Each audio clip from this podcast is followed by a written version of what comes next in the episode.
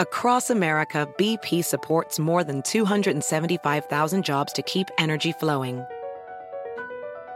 Jobs like updating turbines at one of our Indiana wind farms and producing more oil and gas with fewer operational emissions in the Gulf of Mexico.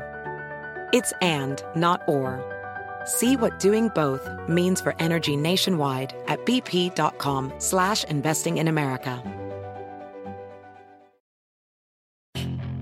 Puedes hacer dinero de manera difícil, como degustador de salsas picantes, o cortacocos, o ahorrar dinero de manera fácil con Xfinity Mobile. Entérate cómo clientes actuales pueden obtener una línea de Unlimited intro gratis por un año al comprar una línea de Unlimited. Ve a es.xfinitymobile.com. Oferta de línea Unlimited gratis termina el 21 de marzo. Aplican restricciones. Xfinity Mobile requiere Xfinity Internet. Velocidades reducidas tras 20 GB de uso por línea. El límite de datos puede variar. Hola, bienvenidos al podcast de NTN 24. Estas son cinco cosas que pasaron hoy. La colonoscopia que cambió la historia, el examen médico al que tuvo que someterse el presidente Joe Biden esta mañana, convirtió por unas horas a la vicepresidenta Kamala Harris en la primera mujer y además afroamericana en estar al frente de la jefatura de Estado de Estados Unidos.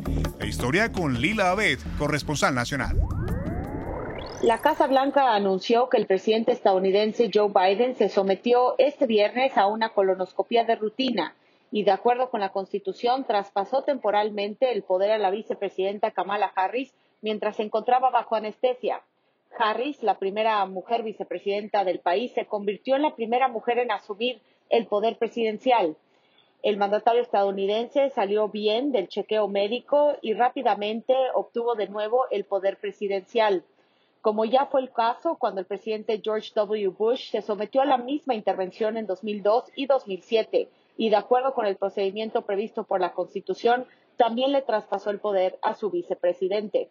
Biden, quien no fuma ni bebe alcohol, está vacunado contra el COVID-19 y recibió la tercera dosis a finales de septiembre.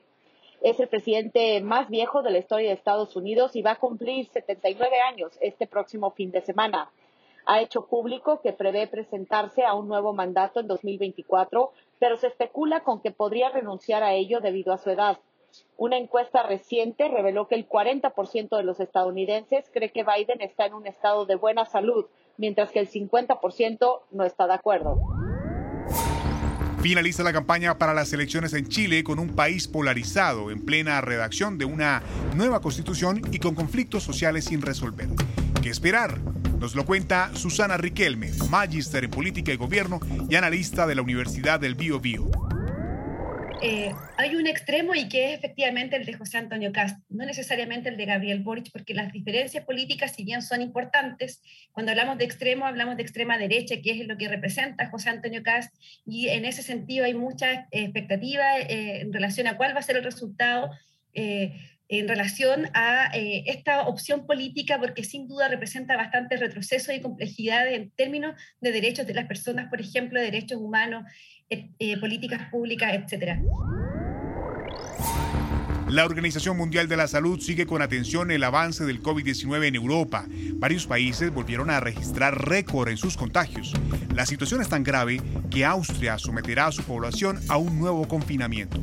Conversamos con el doctor Sergio Rimola, director de la Asociación de Médicos Hispanos en Estados Unidos.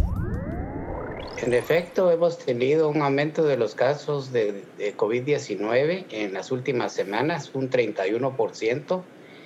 Eh, estamos ahorita arriba de los 90 mil casos, cuando ya habíamos llegado más o menos a un más o menos estable los 70 mil.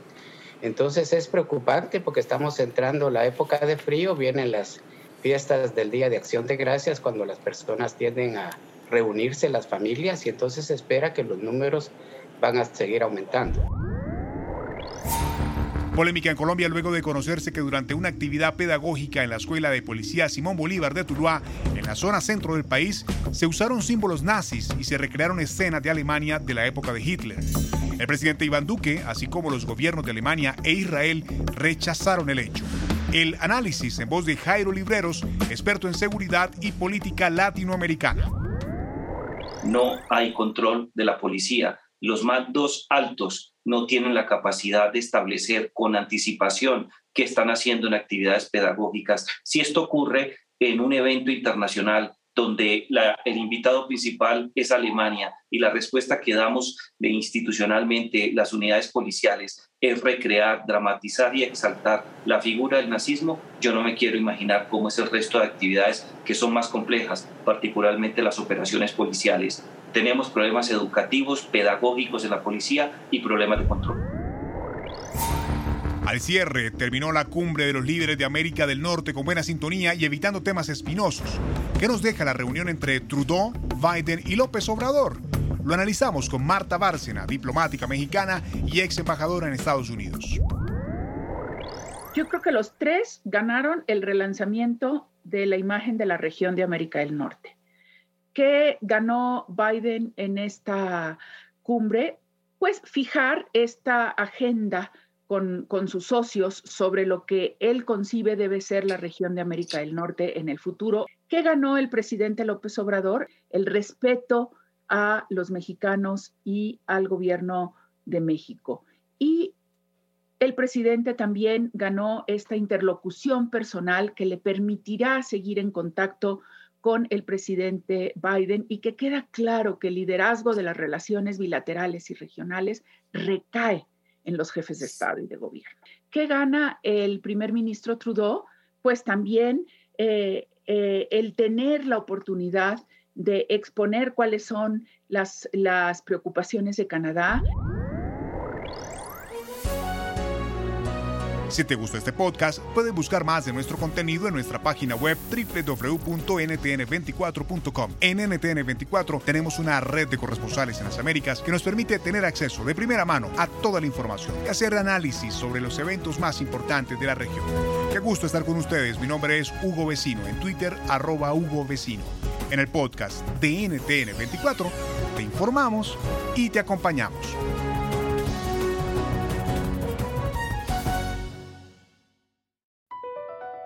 Across America, BP supports more than 275,000 jobs to keep energy flowing. Jobs like building grid scale solar energy in Ohio and producing gas with fewer operational emissions in Texas. It's and, not or. See what doing both means for energy nationwide at bp.com slash investing in America. Puedes hacer dinero de manera difícil, como degustador de salsas picantes, o cortacocos, o ahorrar dinero de manera fácil con Xfinity Mobile. Entérate cómo clientes actuales pueden obtener una línea de Unlimited intro gratis por un año al comprar una línea de Unlimited. Ve a es.xfinitymobile.com. Oferta de línea Unlimited gratis termina el 21 de marzo. Aplican restricciones. Xfinity Mobile requiere Xfinity Internet. Velocidades reducidas tras 20 GB de uso por línea. El límite de datos puede variar.